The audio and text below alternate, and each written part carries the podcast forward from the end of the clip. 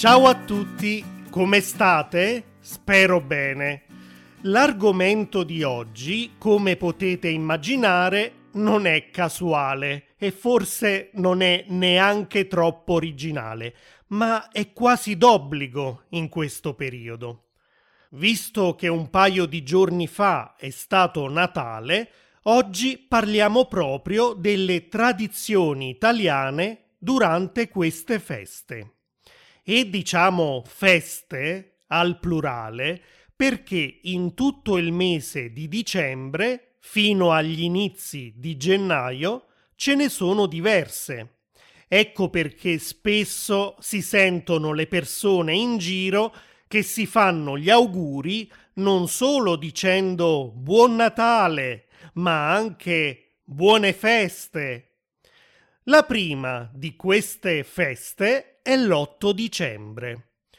Non si lavora e non si va a scuola ed è la giornata in cui si appendono le varie decorazioni natalizie sulle porte, sulle finestre e nei giardini.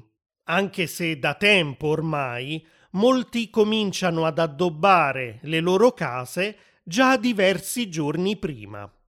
L'8 dicembre si appendono festoni, palline, stelle dorate, ghirlande, le immancabili luci colorate che di notte rendono tutto più magico. E ormai da diversi anni molte persone appendono sulle ringhiere dei propri balconi o sotto la propria finestra dei pupazzi che rappresentano Babbo Natale intento ad arrampicarsi sulla parete dell'edificio per entrare in casa a portare i regali. Secondo la tradizione, l'8 dicembre è il giorno in cui si addobba anche l'albero di Natale, anche se a Bari e a Milano la decorazione dell'albero avviene rispettivamente il 6 e il 7 dicembre, ovvero nei giorni di San Nicola e di Sant'Ambrogio, che sono i patroni delle due città. In Italia la tradizione dell'albero di Natale, che storicamente appartiene alle popolazioni germaniche del nord Europa, è arrivata nel 1800 grazie alla regina Margherita di Savoia. Ve la ricordate? Abbiamo parlato di lei già in altri episodi, perché è la regina da cui prendono il nome la pizza margherita e le margheritine, dei biscotti tipici della città di Stresa, in Piemonte. Ecco, da quel momento la tradizione dell'albero di Natale si è diffusa in tutta l'Italia, sia nelle case della gente che nelle più importanti piazze cittadine, dove ogni anno vengono decorati enormi abeti veri o artificiali. In alcune case, oltre all'albero di Natale, si allestisce anche il presepe, che rappresenta la scena della nascita di Gesù bambino all'interno di una grotta a Betlemme. Ai suoi lati un bue e un asinello lo tengono caldo con il loro fiato, mentre tutto intorno alla grotta ci sono pastori, contadini, angeli, i re magi che portano in regalo oro, argento e mirra, e poi ognuno può aggiungere alla scena quello che vuole. In via San Gregorio Armeno, nel centro di Napoli, ci sono tantissime botteghe dove durante tutto l'anno vengono costruiti presepi e pastori. Questa stradina è sempre molto affollata, soprattutto da turisti che vengono qui per ammirare l'arte di questi artigiani e per comprare qualche souvenir, ma anche da napoletani che nel periodo di Natale acquistano qui i pastori per il loro presepe. Il termine pastori viene usato per indicare tutte le statuine del presepe, non solo i pastori veri e propri. Gli artigiani di San Gregorio Armeno si divertono a creare infatti anche pastori particolari, cioè statuine che rappresentano personaggi famosi. Troverete quindi la statuina di Obama, di Madonna, di Michael Jackson, di calciatori, attori, cantanti e così via. Molte persone comprano i pastori, ma preferiscono costruire in casa il paesaggio con la grotta. Ricordo che anche mio nonno ne preparava uno nuovo ogni anno. Usava la cartapesta per modellare la grotta, le montagne e il resto del paesaggio. Poi ricopriva tutto con del muschio e a volte aggiungeva della carta stagnola per rappresentare fiumi e laghi.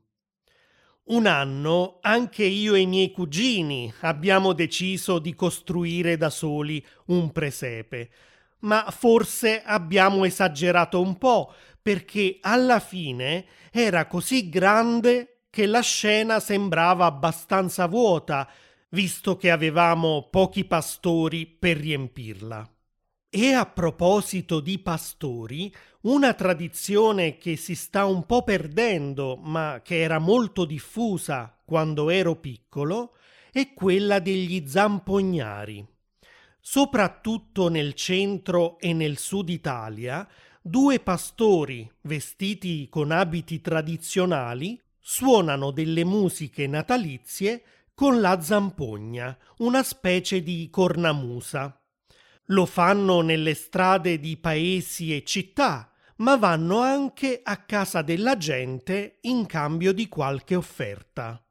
A volte gli zampognari suonavano anche a casa di mia nonna e io, che ero molto piccolo, ero in parte affascinato e in parte spaventato da questi due signori che indossavano abiti così strani. Il 24 dicembre è la vigilia di Natale. Alcuni non lavorano, altri fanno mezza giornata, cioè lavorano solo di mattina, mentre gli studenti sono già in vacanza da qualche giorno e torneranno a scuola solo dopo il 6 gennaio. Le vacanze di Natale sono un momento che tutti aspettano con ansia perché si sta in famiglia, si mangia tanto e ci si rilassa. Quando ero piccolo, ogni anno andavamo al paese di mia mamma in campagna e ci riunivamo con i nostri nonni, gli zii e i cugini e lì l'atmosfera era ancora più natalizia rispetto a Napoli, perché faceva molto freddo e le montagne tutto intorno al paese erano ricoperte di neve. La sera del 24 dicembre, in tutte le case italiane, c'è il cenone della vigilia, che è spesso a base di pesce. I piatti tipici variano da regione a regione, ma si mangiano ad esempio il baccalà, l'anguilla, che a Napoli viene chiamata capitone, gli spaghetti con le vongole, la pasta con le sarde e così via. Come contorno ci sono tante verdure che spesso vengono anche passate in una pastella di acqua e farina e poi vengono fritte. A Napoli si prepara anche la cosiddetta insalata di rinforzo, che è un misto di sottaceti tra cui cavolfiore, peperoni, cipolline, carote, eccetera.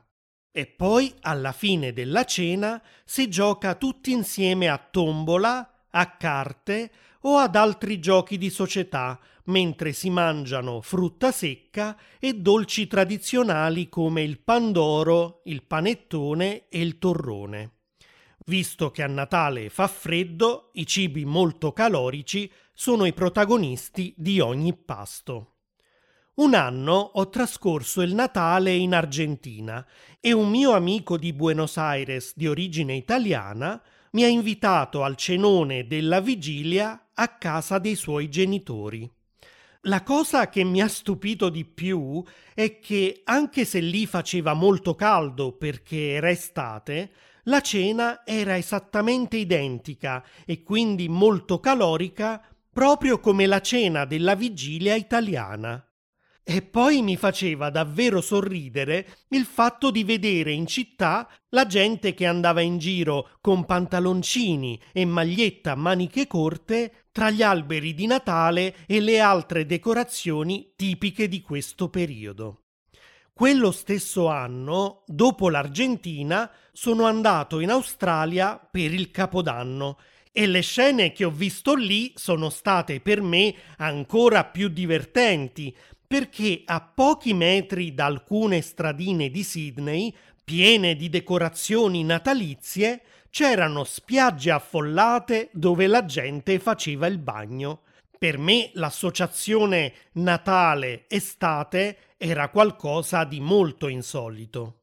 Ma ritorniamo in Italia, dove l'evento principale del giorno di Natale è il pranzo.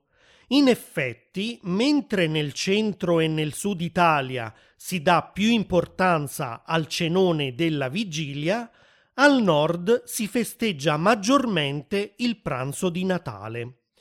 A differenza della vigilia, in cui si mangia pesce, a Natale si mangia soprattutto carne, lasagne, cannelloni, pasta al forno, carne di manzo, salumi.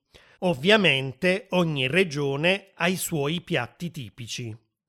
Dopo pranzo normalmente ci si scambia i regali, mentre altri preferiscono scartarli già di mattina, soprattutto nelle famiglie con bambini che non vedono l'ora di scoprire cosa gli ha lasciato Babbo Natale sotto l'albero durante la notte.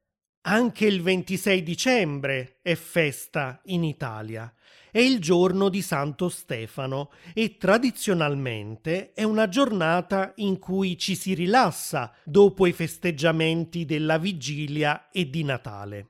Si mangiano gli avanzi dei giorni prima, si passa il tempo in famiglia giocando o guardando film. Alcuni invece preferiscono andare al cinema per vedere i film natalizi appena usciti nelle sale altri escono per una passeggiata o per andare a fare visita a parenti e amici. E adesso voglio sapere da voi. Nel vostro paese si festeggia il Natale? Se sì, come lo festeggiate? Avete tradizioni diverse da quelle di cui vi ho parlato? Fatemi sapere cosa fate, cosa mangiate e tutto quello che avete voglia di raccontarmi lasciando un commento sul mio sito www.italianglot.com oppure sul mio canale YouTube youtube.com slash italianglot. La prossima volta cercherò di parlarvi delle altre feste di questo periodo dell'anno, perciò non mancate all'appuntamento. Vi aspetto qui fra sette giorni e intanto vi auguro anche un buon anno nuovo. Speriamo che sia molto migliore di questo 2020. Ciao!